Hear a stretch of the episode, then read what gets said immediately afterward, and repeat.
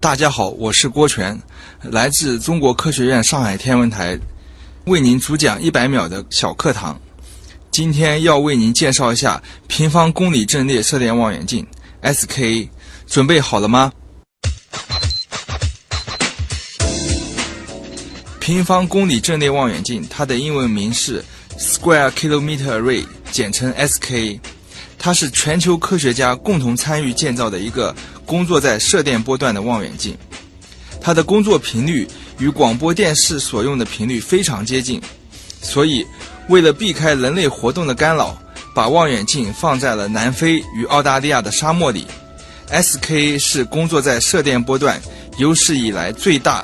最灵敏的射电天文望远镜，专门用来接收宇宙天体发出的微弱的射电辐射，将开辟人类认识宇宙的又一新纪元。SK 望远镜集射电天文干涉技术和现代相控雷达技术为一体，把信息、通信和技术运用至极致，并将推动全球制造、通讯、计算和能源等一系列产业的迅速发展。SK 的使命呢，是为了满足人类的最基本的好奇心，帮助回答根本性的科学和哲学问题：宇宙从哪里来？生命从哪里来？通过 SK 望远镜的研究，首先我们有希望进一步的了解宇宙是如何从黑暗走向光明的，星系是如何形成与演化的，然后我们还能进一步测试和研究引力及引力波。此外，SK 望远镜还能帮助我们寻找地外行星和有机生命，探索生命的起源。节目准备好了吗？正在将内容进行智能排列。嘉宾的情况呢？正在为您检索嘉宾的特殊喜好。不用那么详细吧？正在为您安装幽默插件。你这是在吐槽吗？正在为您更换全部文字素材，正在删除您的幽默基因，已将节目专业程度调低到百分之三十五。好了好了，马上开始节目吧。正在为您极客秀，用专业之魂铸造匠人精神。欢迎来到极客秀，各位好，我是用收听数据来调整节目设置的旭东。大家好。我是利用天文数据研究星系形成的郭全啊，虽然都要和数据打交道，但是我们要做的事情差距还是非常大。先欢迎郭全老师做客极客秀，他呢来自中国科学院上海天文台，他是研究员，而他主要研究的方向呢是星系形成与演化以及宇宙大尺度结构，可以说是。在我们能够接触得到的研究领域当中，如果从尺度来说，你们应该是研究几乎是最大尺度东西的一个学科了。是的啊，那接下来呢，我们就进入极速考场啊，先来认识一下郭老师是怎样一个人。极速考场，第一题是咱们的必答题啊，想问一下，您是怎么定义极客的，以及自己做过的最极客的事情是什么？我觉得极客呢，首先他要具备一个最基本的好奇心。第二个呢，他喜欢自己动手探索事物背后的原理的这么一群人。嗯，我自己做过最极客的事情呢，由于工作的需要呢，我经常需要使用一个叫 Linux 的操作系统。这个操作系统呢，它是一个开源的系统，就意味着你可以定制整个系统。所以说呢，我经过多方面的尝试，也选择了一个叫做 Arch 的这个 Linux 发行版本，安装了一个叫做这个 Awesome 的桌面管理器。嗯，这几个软件呢，有个好处就是。只要你不断的更新，你可以永远保证用上最新的系统。不像 Windows 七，你升级到 Windows 十，你要重新买一个。但是它一直升级，你可以永远用到最新。但是呢，我们知道，在我们桌面上，如果打开了许多软件，你需要在程序间切换的时候，你需要按 Control Table，嗯，一个一个切换。当时我就在想，有没有一个软件可以让我们一下子把所有的软件排列在屏幕上？当你需要切换到另一个软件，你只要按一下对应的字母，你就可以切换到这个。感觉很爽啊！对对。结果呢，我发现了一下，这个市面上还没有这个软件。然后为了节省这个按 Control Table 这个时间，可能几秒钟，我花了一个星期时间，重新写了这么一个模块，实现了这个功能 啊，把它共享在了这个 GitHub 上，就是一个开源的软件分享的网站上。到现在为止，大概有三四年，有八十九个星，说明了有八十八个人觉得这个软件是有用的，还有一个人是我自己给自己点了个赞。这开始我觉得就是你花了一个星期的这个工作的时长，可能为你未来的工作节省了可能一两个小时的这个按键的这个切换的时间，但是因为你共享了，所以这个可能有更多的人在节省这个时间，你这个投入还是很值得的。是的，我也希望大家都能喜欢它。如果说极客秀请你来设计一个 logo，你觉得做成什么样会比较合适？我想一下，这个极客秀呢，可以用一个比较有特点的字母来表示，那肯定是一个 G，嗯这个字母。这个 G 的字母呢，如果设计的比较漂亮，它可以设计成一个类似于旋钮的形状。我觉得这个一个好的产品的设计，如果它有一个非常精美的旋钮，可以让人产生一种不可遏制的购买的欲望。这代表了这个极客对这个技术有一个非常强烈的这个控制欲。嗯我觉得这可能也是极客的背后的一个比较令人着迷的这么一个特点。所以我觉得把这个我们极客秀的 logo 设计成一个旋钮，对我来说是个比较非常合适的一个就。虽然说您的工作其实大部分时间是在计算机上完成的，但是你对于那种实体的可以通过物理的方法去掌控的这种旋钮是情有独钟的。是的，是的。啊，这很好玩啊。呃，接下来呢，就是跟您的这个研究有关了啊，就是说，在您做的这个星系研究整个的这个范畴里边，有没有某个现象，或者是结论，又或者是理论，是当时你一接触到的时候就会觉得，哎呦，那么有意思，怎么那么有趣？从我的研究上来说，呃，我们发现这个研究它的这个半星系，也就是所谓我们银河系周围的一些小星系，它的分布呢是一个非常有意思的现象。嗯，比如说拿我们太阳系来举例，大家都知道太阳系周围有九大行星，现在降级为八大行星，但是它们的分布都是分布在一个平面上，绕着太阳在转。这个大家都可以理解，因为这是一个所谓的角动量守恒的这么一个现象。但是呢，在银河系周围，它的卫星星系，它不是分布在一个银河系旋转的平面上，嗯它是分布在一个与银河系旋转的这个银道面垂直的这么一个面上。所以说，这个的现象就让人很难理解它的起源究竟是什么。嗯另外一个，它这个结构是否稳定，这跟我们通常理论上会预测的这么一个现象是一个截然相反的状态。嗯而且我们通过理论研究也发现，在我们的理论模型中，这也是一个非常罕见的现象。所以我们对这个现象最为好奇的就是它的起源究竟是什么，啊以及说它这个结构的存在是究竟是暂时的呢，还是一个比较长期的过程？就半星系的或者说是卫星星系的这种相对来说比较不可思议的位置，是银河系的这个半星系独有的，还是说是整个宇宙当中可能都类似有这样的现象呢？我们发现了，在我们周围的几个星系，比如说有个叫 Centaurus A 的星系，它也有这种情况，但是完全垂直的这个状况呢，可能还是不是特别常见的。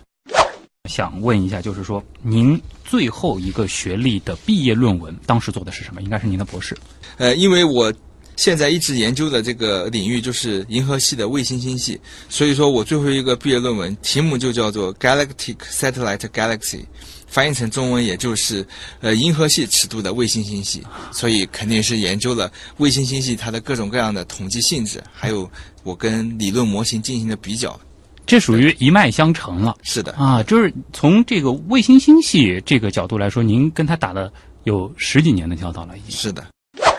在您的研究当中，哪种工具啊，或者说是哪台仪器，可能对你们来说是必不可少的？比如说在呃设计一个这个题目的时候，你可能首先会考虑到它的价格。现在的天文研究可能跟大家想象中的已经不太一样了。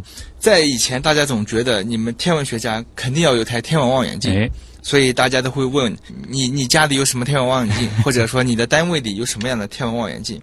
但是现在的天文望远镜的价格不再是一个单位，甚至都不再是一个国家所能承担的。嗯，所以说，这些数据通过大家建造以后，变成一个共享的资源，放在了网上。对于我们个人研究来说，最重要的反而是处理这些数据的工具。对我来说，最重要的工具就是一台能上网的电脑。感觉好像反差有点大，因为最开始小课堂您其实讲的是 SKA，如果说大家了解这个项目的话，会知道这个是耗资非常非常巨大的一个项目。但是对您而言，最重要的反而就是能上网的电脑就行了。是但这个电脑总不能和这个我平时在单位上网的电脑是一个级别的吧？是的，啊，我们这个电脑呢，为了处理 SKA 这样的数据，那你需要的这个电脑就不再是类似于个人的台式电脑，嗯那就需要一个像上海超算那样级别的大型电脑。那样的电脑的投资，那就是基本上是以亿元为单位的。啊，但我个人来说呢，我的电脑基本上跟台式电脑区别就是，我需要非常非常多的内存，嗯来处理这些数据。为什么内存那么重要？因为我们观测数据越来越深、越来越广，所以说现在我们的星系的数据都不再是以这个百兆或者说 GB 级的，现在都是 TB 级的数据。所以说，在分析这些数据的时候，我们就需要大内存来做这。所以说，我的仪器基本上是以买硬盘的这个数量级来买内存。就人家问你的电脑是这个内存是多少，你报出去都是多少个 T 多少个 T 多少个 T 的级别？哇，能说一说就是你买的这个内存条，它的这个价格大概是多少呃？，我买的内存条一般来说，一 T 内存需要大概在八到九万这样量级。好，下一个问题可能有点隐私啊，就想问一下，您现在一年的收入如果全部用来买内存的话，大约能买几个 T 呢？大概就能买两到三个 T 内存。谢谢郭老师的这个诚实啊。如果可能，时间回到您高三的时候，您面临一次重新选择专业或者是方向的机会，您会如何选择？我想我应该会选择数学。哦，我研究天文现象或者说物理，这个时间越久，我就发现有很多这些现象的背后，它蕴含的数学往往是令人非常惊异的。嗯，因为数学，我去个人觉得它代表一种抽象，就是把整个我们的这个物理世界，除去了它所有的表象，遗留下来的这么一些规律。往往这些规律呢，非常难以理解，但是它又确确实实在那边。所以我说，如果我能重新选择一些一次专业机会的话，我会选择数学，从一个真正的纯理论、纯抽象的角度去理解这么一个世界。哎，这个很有意思啊。其实某种程度上，数学它所研究的东西，现在看来也是非常究极的尺度的东西，因为它是无限的大可以。那反过来就是说，现在在天文学的这个研究里边，有没有一些这个研究者，他可能原来就是数学出身的，或者说，如果是一个数学系毕业的本科生或者是研究生，他可以转到天文方向？我觉得这个完全没有问题，而且是他们会处在一个非常有利的这个位置。哦，因为现在的呃，随着天文的观测，我们的数据从小变到大。以前你写一篇论文，可能你在文章里只观测了两个、四个星系，你就写的写一篇论文。现在写一篇论文，你很可能你用到的数据将会要几百万到上千万的这个星系。那么，为了得到一些科学性的理论，这就需要非常强大或者非常准确的统计工具。嗯，这部分呢，我相信对于数学专业的来说，他们是非常擅长。如果可以不考虑其他所有的情况，包括家庭、包括收入等等，就只考虑您自己，您最想做什么事情？我想，我特别想成为一个乐高玩具的设计师。我特别喜欢自己动手。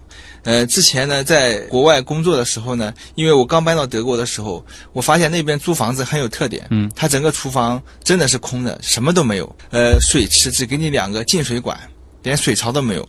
所以说我第一件事情就是跑到宜家，通过他们官网的设计软件给自己设计了个厨房。嗯，然后我把买了所有的工具，把它的材料运回来，自己安装了一个厨房。在这个过程中，我特别享受把你的这个想法从零变到一的这么一个过程。而且你觉得最爽的事情就是要从零变成一，而不是在一的基础上变成十啊。对，所以说我特别喜欢设计一个就是基于乐高这样子设计玩具，完全是一个从把你一个玩具从图纸变成一个实体的过程。您现在的家是您自己完全设计安装的吗？现在我还在呃住在单位的宿舍里，所以还没有机会。但是如果有机会，我一定会选择自己从事大部分可以从事的工作。啊，祝郭老师早日圆梦啊！好行，，谢谢。如果可以拥有甚至能够违背物理规律的超能力，你最想实现什么愿望？嗯，我最想实现的超能力是穿越时空的能力。嗯，因为我们现在看的宇宙有很多情况是因为我们离它太远，看不清楚。很多现象实际上不是因为我们没法理解它，嗯而是我们没有足够的观测数据。如果我能够瞬间穿越到宇宙的任何地方，那我该可以解决多少未知之谜啊！哎，如果说具体只能给你一次机会去一个具体的时空坐标，你有目的地吗？那我穿越到我们现在发现引力波的地方，啊想看一看那边究竟发生了一个什么样壮观的情景。就是回到数亿年前、数十亿年前，看当时那两个黑洞到底是怎么样并合的。是的哎呦，好，这里是正在播出当中的极客秀。今天做客我们节目的极客郭全老师呢，来自中科院上海天文台，他是研究员。我们稍稍进一段广告，稍后呢就会具体的和郭老师来聊聊天文，聊聊星系。极客高科学。欢迎各位回到极客秀。本节目呢是由上海人民广播电台科学家族工作室和第一财经广播频率联合呈现。各位好，我是用收听数据来调整节目设置的旭东嗯我是利用天文大数据研究星系形成的郭全。啊。当然，数据对于我们来说都很重要。不过，好像郭老师做的这个事儿会更酷一些啊。郭老师呢，来自中科院上海天文台，他从事的呢就是星系形成与演化以及宇宙大尺度结构的研究。可以想象，这个背后蕴藏的数据，那真的，我觉得“海量”这个词来形容都过于的渺小啊。想先请郭老师在这个部分给我们先做一个简单的科普，就是卫星星系，它和我们熟悉的，比如说银河系啊，或者说有些朋友说的这个仙女座大星系啊，就是这样的星系相比，到底有什么样的不同？嗯，卫星星系也有一些人称之为半星系。这个星系呢，基本上它没有一个特别就是清晰的定义，但是通常呢，它指的是一些质量比较小的星系。那么宇宙中的星系的这个它的分布的密度呢，是和它的质量成正比的。也就是说，质量越大的星系越少，质量越小的星系越多。所以说呢，它最可以代表一个宇宙一个基本性质的这么一个呃研究对象。某种程度上，卫星星系虽然不引人瞩目，但它恰恰却是这个宇宙占大头的成员。是的，啊所以说像我们刚才提到的这个银河系，还有它的仙女座大星系呢，实际上它们的质量来说，都是一个比较大的一个嗯成员。应该是说它们是卫星星系的主星系。我们的卫星星系基本上是围绕着这些主星系嗯这么分布的一个情况。像银河系，可能这个比较喜欢天文的朋友会知道有这个大小麦哲伦，嗯，这样子的这个起码肉眼就能够看见的这个比较璀璨的这个半星系，还有多少星系？嗯，卫星系啊、之前我们发现的比较亮的半星系呢，已经基本上都找完了，因为它们比较亮，大概有十一个左右的亮星系。嗯，现在呢，通过我们这些大型的望远镜以后，对整个天空进行了巡天，就是大家把整个天空都扫了一遍。嗯，通过一些计算机的算法，发现了大概还有四十多个星系。所以现在我们在银河系周围实际上就有将近五十多个星系。实际上，人们估计呢还有很多更加小的我们没有发现的星系，因为它们实在是太暗了。嗯，银河系的周围其实也很热闹。是这样说起来的话，呃，那么这些星系为什么有的会暗到我们看都看不见的？这个因为前面都说了是卫星星系嘛，感觉其实离我们的距离也不能算太远啊。当然，这也是可能几十万光年这样的一个尺度了。那为什么我们很难看到它们？嗯，是因为刚才提到了，它它的质量非常小，嗯，质量非常小就意味着它中间的恒星的数目就很少，嗯，很少，它的发光的亮度也很低，所以说对于我们现在的望远镜的技术来说呢，所以它就变得非常暗落，难以探测。可以理解为就是说，呃，通常来说，组成卫星星系的这个恒星大头都是红矮星。可以这么说啊，就是说，像我们可能比较熟悉的就是像太阳这样的恒星，或者是像天狼星这样的更亮的这个恒星，在卫星星系当中是会比较的少。是的，所以说这会使它的光度呢更加的暗落。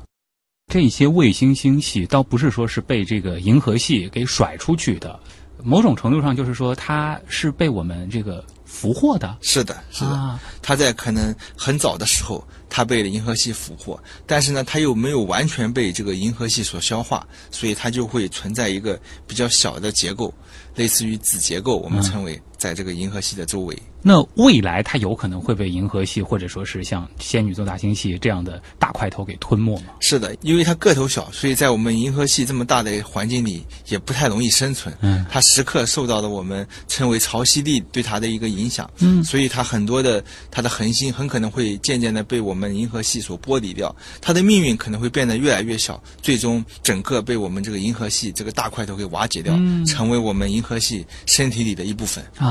上一次和郭老师相识，其实是一个关于黑洞的科普啊，所以其实我想就着这个线索再问一个问题，就是说，像这样子的卫星星系中间，有可能也有类似于像银河系中间这样的超大质量黑洞吗？一般情况认为呢，这个黑洞都是存在于比较大的这个星系里边。嗯，所以说，如果对于卫星星系它的质量比较小的话，我们很可能认为它的中间不再存在有黑洞。当然，也有可能存在。这个呃，目前对于这个研究呢，我们还是不够的。就像我说的呀，它们太小，我们对它的观测还是比较少。哎，这里其实就带出一个很重要的问题了，就是对于这些太暗弱，然后观测起来也很困难的卫星星系，我们现在主要的研究方法有哪些？呃，一个方法就是，首先我们要建造更大的望远镜，嗯。比如说现在国际上有的所谓的呃 T TMT 三十米的望远镜，另外还有一个更好的工具就是空间望远镜，因为空间望远镜在太空里，它的视野不受到大气的干扰，不会受到这个水汽的干扰，所以它们的分辨率往往更好。现在呢，国际上也有一些计划，就是专门挑选一些邻近的这些星系，专门观测它们的卫星星系。希望呢，不但通过研究我们自己银河系的卫星星系，还想看一下别的星系里边的卫星星系，来增加我们这个研究的样本。嗯，这样子，我们有了更多的样本，我们才可能对它的这个本质呢有一个更好的了解。就也存在类似的情况，就是只缘身在此山中，所以我们很难识银河系和周边的这些卫星星系的庐山真面目。是的反而去看别的星系以及他们的这些卫星星系，可能是有个更好的借鉴意义的。没错，啊。那您刚才谈到了，就是说我们现在的这个工作，更多的时候是需要用海量的这个数据的这一块儿，我们怎么从这个数据当中去找到卫星信息的线索？嗯、因为我们望远镜呢是在它属于一个巡天模式。所谓的巡天模式，就是它不分目标，它把整个天空每一块就拍个照片，然后扫描整个天空。当我们拿到这些图片以后呢，我们看到的是许多许多星星，还有许多许多星系。以前是人眼去识别，因为星系很重要的一个特点就是它会有很多恒星聚集在一起。但是现在我们有这么多数据呢，人工处理就不再适合。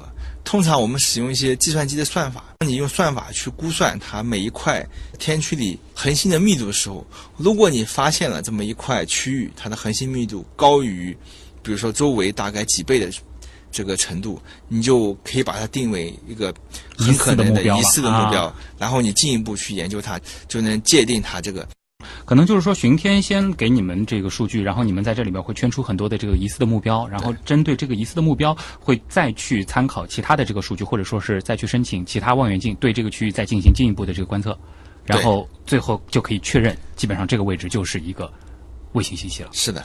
哎，您还有一个方向是宇宙大尺度结构，这个相比卫星星系来说，这个尺度又大了不知道多少个数量级了。是的这一块儿的研究又是怎么去进行的？宇宙的这个星系的分布就跟我们地图一样，大家可以发现，比如说我们打开一张地图，实际上好多人群都是居住在一些一个个大城市里边，然后呢，还有一部分人居住在周围的小城市里。但是城市和城市之间，大家可以发现有很多空旷的地方，基本上没有什么人居住。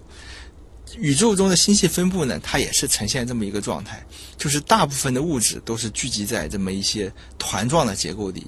那这个团和团之间是什么情况呢？它实际上是有很多这样的我们称为宇宙大尺度的结构，把它连接在一起。嗯，比如说连接这个两个团块之间的结构，我们称之为 filament，就是纤维状结构。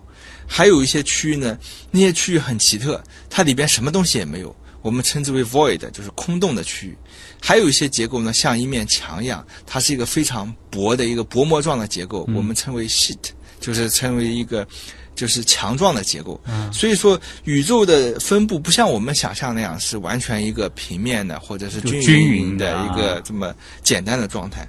但现在呢，形成很多一些复杂的，我们称之为拓扑结构。嗯，那么这些结构对于我们这个星系形成是有什么影响呢？现在是一个非常热门的研究话题。嗯，就是我们觉得两个城市间的高速公路显然是对这个城市的经济发展、人口分布是有很大的影响。对，那很自然的，我们可以想象，星系之间的高速公路会不会对这个星系形成会有很重要的影响呢？啊这也是我们现在最近研究的课题。现在已经有很多证据都发现，高速公路实际上起到一个传输，比如说这些物质，星系间的物质，它是一个非常重要的道路。嗯，这对星系的形成，显然它是现在能观测到，它是有一定的效应的。嗯所以我们还在进一步的研究这些问题。首先就是已经有充分的观测证据证实了宇宙是存在这样子的大尺度结构的，是的然后有这种纤维状的，有这个这个薄膜等等。咱咱虽然用的词都非常的轻巧，但实际上这个尺度都是动辄上亿光年。对，这样子的这个非常非常不可想象的这个巨大的，但是另一方面就是现在我们也在试图用很多的方法去了解，就是宇宙为什么会存在这样子的结构，以及这样子的结构对宇宙最终形成我们现在的这个面貌有什么样的帮助是的。啊？它的这个为什么会形成这样子的这个大尺度的结构本身适合这个最初的这些物质的分布有关系吗？是的，嗯，这个呃，形成这些大尺度的结构呢，实际上我们通过我们的计算机数值模拟，嗯，实际上已经能发现，在我们的理论中完全可以形成这样的结构，这是没有问题的。当然，这是跟我们宇宙最初的成分，比如说你有百分之多少的重质物质，百分之多少的暗物质和暗能量息息相关的。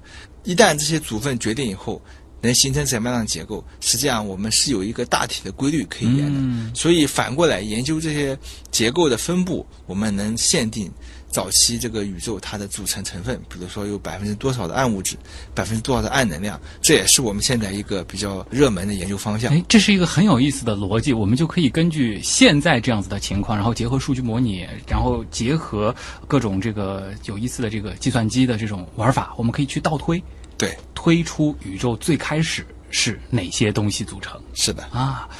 呃，接下来呢，可能就想聊一聊您个人了，因为您的这个本科就是从事天文的。是的。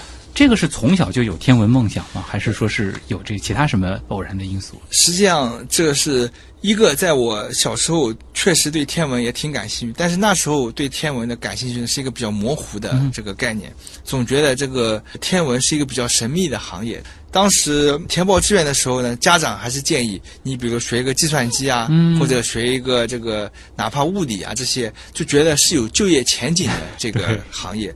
但是呢，因为我当时我报的是南京大学，嗯当时的天文专业实际上在全国来说可能就没有几所，我记得当时只有四五所，包括了南京大学，还有中国科大，还有北师大呃北师大嗯这些，甚至连北大和清华当时就没有专门的天文专业。所以说，当时我报了这个天文以后呢，非常有意的一个事事情就是我突然接到了一个联系电话，有一个人来找我，他说。他发现南京大学当时在浙江省，因为我我我的老家是浙江，我在浙江呃报的大学。当时南大因为它整个天文系，天文系它只招二十六个人，我们那一届，所以说你可以想象到我们浙江它只招了一个人，所以专门有一个学生，不是是高二的学生，他跑过来找我，他说很想见一面，因为他就是很想知道。报了这么唯一一个天文的专业专业的人是一个什么样的人？嗯，所以说我非常有兴趣的跟他见面了。就是大家当时对这个天文好在一个非常好奇的状态，所以说报天文的人长得什么样，大家都有兴趣。这个人后来成为你的师弟或师妹了吗？呃后来我们就没有联系，我也不知道他最终有没有报天文。所以就是当时大家会觉得啊，怎么会有人去读天文，甚至是有这种感觉是的，啊？那你后面进入天文专业学习之后，有没有发现和你之前想象的区别有点大呢？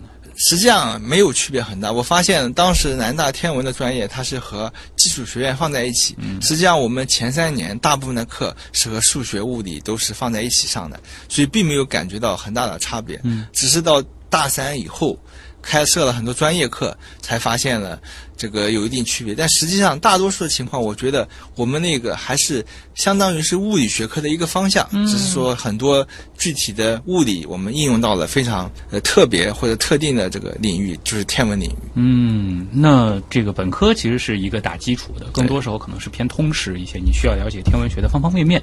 到了研究生阶段，其实就会有一些具体的方向了。而杰克秀其实也已经展示过很多天文学的这个不同的方向了是。到底是什么样的机会让你从事星系啊，尤其是卫星星系这样子的一个领域的研究？之前呢，我本科毕业以后，我就呃保研来到了国家天文台。当时呢，国家天文台有好几个专业我们可以选择，但是我看来看去以后，我就选择了我现在的专业，就是宇宙学这个专业。宇宙学这个专业呢，它研究的尺度一个非常大。当时觉得所有其他人研究的这个领域都是我下面的一个范 范围，就是觉得最终极了，基本上。对，我觉得我可以统领所有其他的专业。这就是当对于我当时我来说特别有吸引力，而且它的理论在天文领域，它是跟理论物理啊或者其他这些理论结合的非常紧密的，而且当时又有这个暗物质、暗能量，就给了你很多想象的空间，让人特别愿意去从事这个行业。所以说，我就选择了宇宙学方向。然后，当我到英国留学的时候，就是呃，当时是我的导师他。给了我这么一个课题，他说现在我们对银河系的这个研究还非常不完善，因为我们没有一个好的办法去测量这些卫星信息，它们太暗了。是我觉得这个问题非常有意思，所以我就跟我的导师在一起，就开发了这么一个方法，就特别去测量这些卫星信息它的一些性质，利用这些大数据。当时如果没有像我们现在这些大型巡天，可能这些工作是没法完成的。然后之后呢，我就逐渐开始关注这个。卫星星系这块的研究啊，所以就是从天文学，然后细化到了宇宙学，然后再进一步到了卫星星系的研究，然后一直到现在。哎，某种程度上，其实我们说每一个学科可能都会有一个或者是两个的所谓的终极疑问，而宇宙学其实就是在试图回答天文学里边的终极疑问：关于宇宙到底是怎么来的？是。好啊，这里是正在播出当中的极客秀。今天做客我们节目的极客郭全老师呢，来自中科院上海天文台，他是研究员，所从事的研究呢就是星系形成与演化以及宇宙大尺度结构。还有点时间啊，我们进入问题来了，看看网友啊对于您的研究又有怎样好玩的问题。问题来了，问题来了，问题来了。第一个问题呢，来自网友佳琪啊，他这道题还需要郭老师做一个换算，就是说，如果把地球当做一个直径一厘米的小球，那目前我们观测到的这个宇宙有多大？这个题我仔细去想了一下啊，我发现这个还是没有办法比较，就是无论是把地球当成一个一厘米的小球，还是说把它放大到银河系那么大，嗯，对整个宇宙来说都是一个点的大小。就是基本上完全微不足道。嗯，如果用数学一点的方式来表达的话，其实就是可能让大家想象一个十的，比如说四十多次方或者是五十多次方，这个上面的这个指数减小三或者是减小四，其实对我们对本身的感觉完全没没有什么感觉。对啊。于是乎啊，问宇宙中有哪些令人感到恐惧的天体？首先，大家最熟悉的就是黑洞，嗯对不对？它可以吞噬一切。但是呢，我们另外还有一个非常恐怖的天体，我觉得就是所谓的快速射电暴。什么是快速射电暴呢？它这个天体就是在呃一秒或者更短的这个时间里，它会突然间爆发出一个整个星系释放的能量，大概这么一个量级。但是它非常神秘的是，它在这个一秒钟以后就完全归于寂静。就忽然会看见一个耀眼的闪光，对，然后就没了。对，而且是在射电波段，在光学波段也有，但是这个就比较少。所以就是因为它这么瞬间的爆发呢，使得我们的观测非常困难。嗯，就等于说你没有办法去定点的去观测，你只能像守株待兔一样，用个望远镜拍摄天空，然后你等它出现，然后你就抓住它。所以说，正是因为它这样的瞬时的爆发速度呢，你会觉得。它究竟是有外星生命在给我们释放信号呢，还是说它真正出现了什么很奇特的这个性质？因为其实这个问题问的是恐惧的天体，但是郭老师其实回答的是一种我们观测到的现象。那我们其实好奇的就是这个现象背后对应的到底是一种。什么样的天体，或者是什么样状态的天体？对，所以说这种天体无论是什么，它必将是一个震撼我们理论界或者是天文界的一个想象。寻找未知数问了一个几乎是所有跟天文相关的这个话题里面都会常常被提到的科普性的问题：宇宙的外面是什么？实际上，这个问题的回答就是宇宙没有外边。可以这么想象，我们就生活在一个气球的表面。如果我们是二维的人的话。就是说，你往外走，你始终遇到不到边界，你就一直绕着这个气球的外边走，但是呢，它是有一个大小的，也就是说，你只能在这个气球这么一个大小的平面上走，嗯但是它没有没有边界，这就是所谓的有限无界对这样的一个概念。是的，啊，然后这大家一定要这个有一个可能所谓的更高维度的一个概念了，就是在三维当中，其实我们是有里面和外面的，但是如果把它放在一个更大的一个维度下面的话，其实它就没有意义了。对。网友大脸娜提问啊，说是星系与星系之间是什么？然后研究当中如何划分星系？星系和星系之间，就像我说的呀，实际上它可能什么也没有，就是一个空旷的宇宙空间。怎么划分星系呢？实际上这就跟我们界定一个城市的边界是一样，实际上这是一个很主观的划分，就像我们登山一样，你可以知道很清楚的知道山顶在哪，嗯，但是山脚在哪，这就是一个比较模糊的概念。有意思。对，星系它在中心始终是密度最高，到边上密度最低。通常我们可以界定一个范围，比如说在这个范围里，它的整体的密度或者它的亮度是周围背景的，比如说两百倍，那么我们就把它界定为一个边界。嗯，在研究中，重要来说就是我们需要统一一个定义去研究。这样子的话，使得大家之间的研究可以互相比较。嗯，真实来说，实际上它的边界并不是特别容易定义。嗯比如说，我们现在的太阳系的边界就是一个非常模糊的概念，很难经常说旅行者到底出没出太阳系？对对对这个就是争议很大的一个话题了。，这完全是取决于你怎么定义这个边界。哎，其实还是类似于定义，就是说卫星星系或者说是半星系、矮星系等等，他们的这个定义现在是明确的吗？比如说是这个质量到多小它就算，还是说它一定要是在某个大的星系附近才算？这个是同样的概念，它没有一个特别的定义。啊通常我们只是说一个类似于描述性的定义，嗯就是首先它肯定在这个范围内不是一个主导的星系，就是说它不是最亮的，不是最大的星系。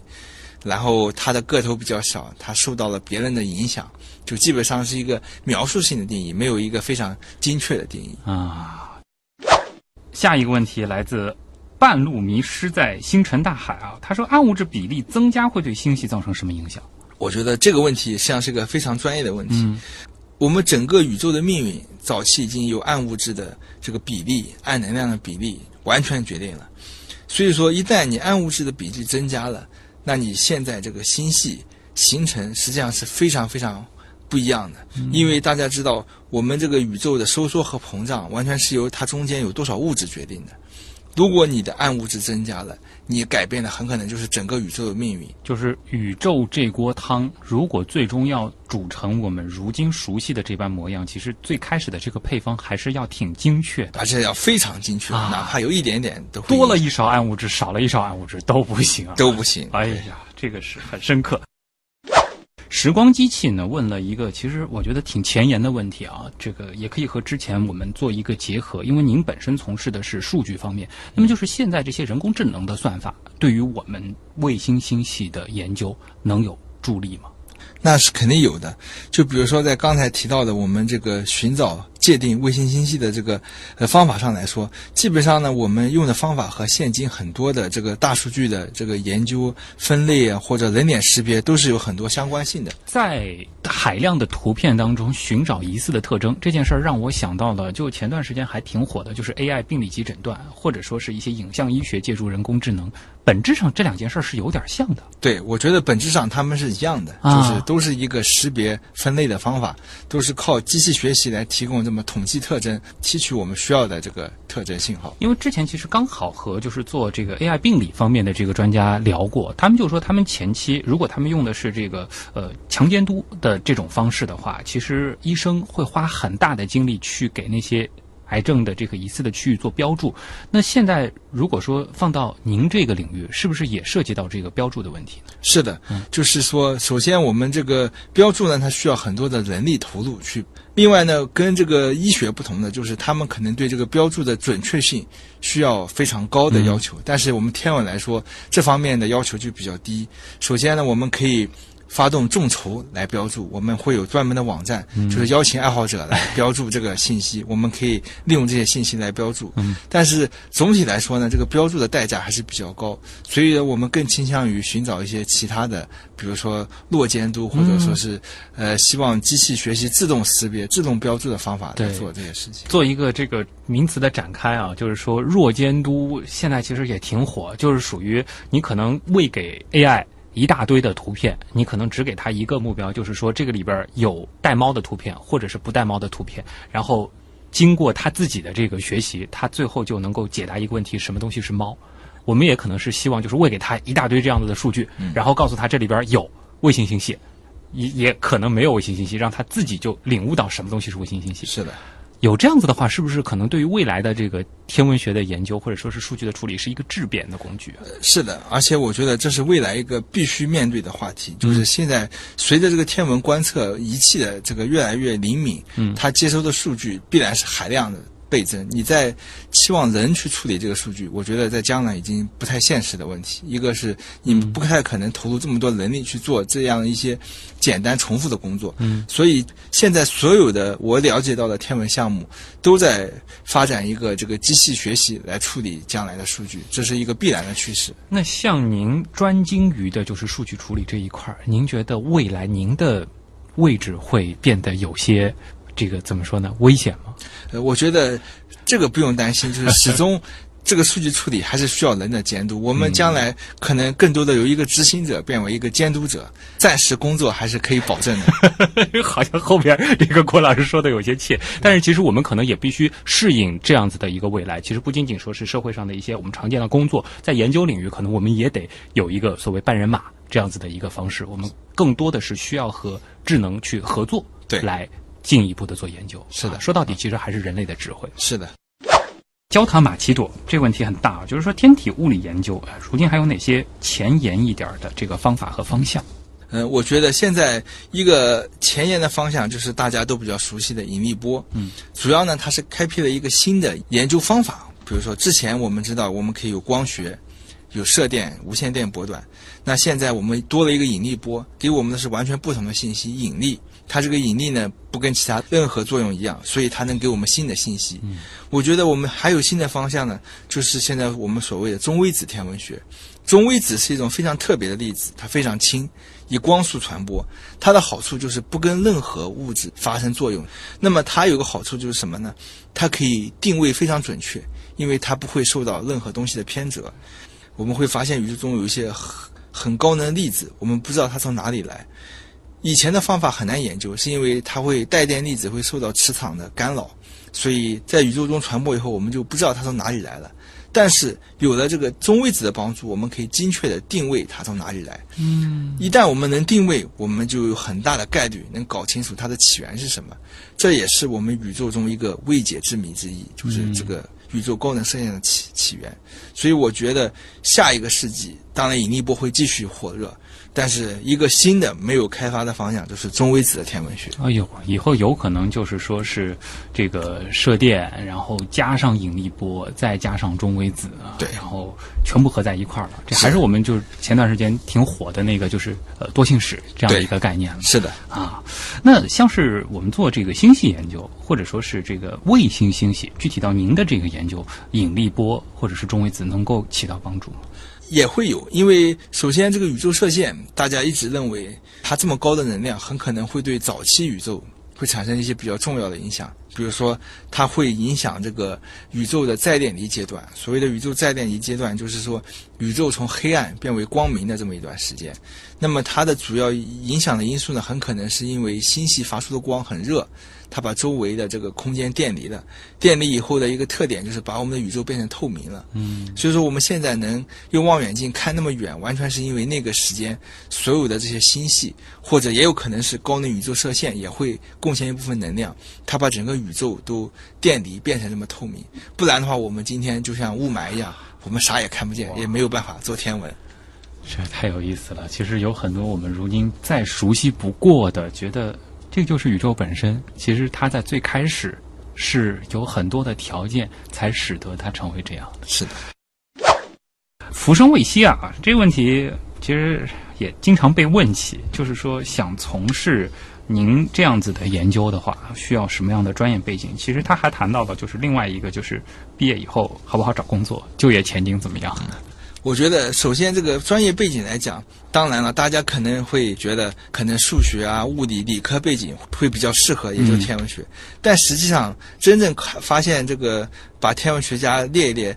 我的同事周围之前有学建筑的，我的导师之前有学历史、有学文学，还有参加篮球队的。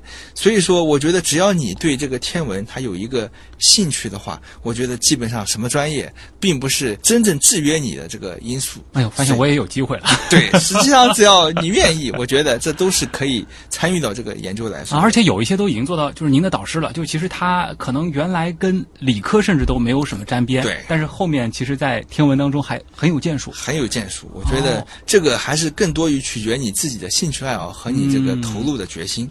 就天文是属于那种，就是既要踏踏实实做研究，有的时候还是要有点这种浪漫主义精神的。对，一个学科。我觉得天文比物理好的就是物理它。可能更需要一个非常长期的在这个数学、物理这个背景方面的积累。但是天文，我觉得它既有这个理论的需求，还有实实在在的，比如说处理数据的需求。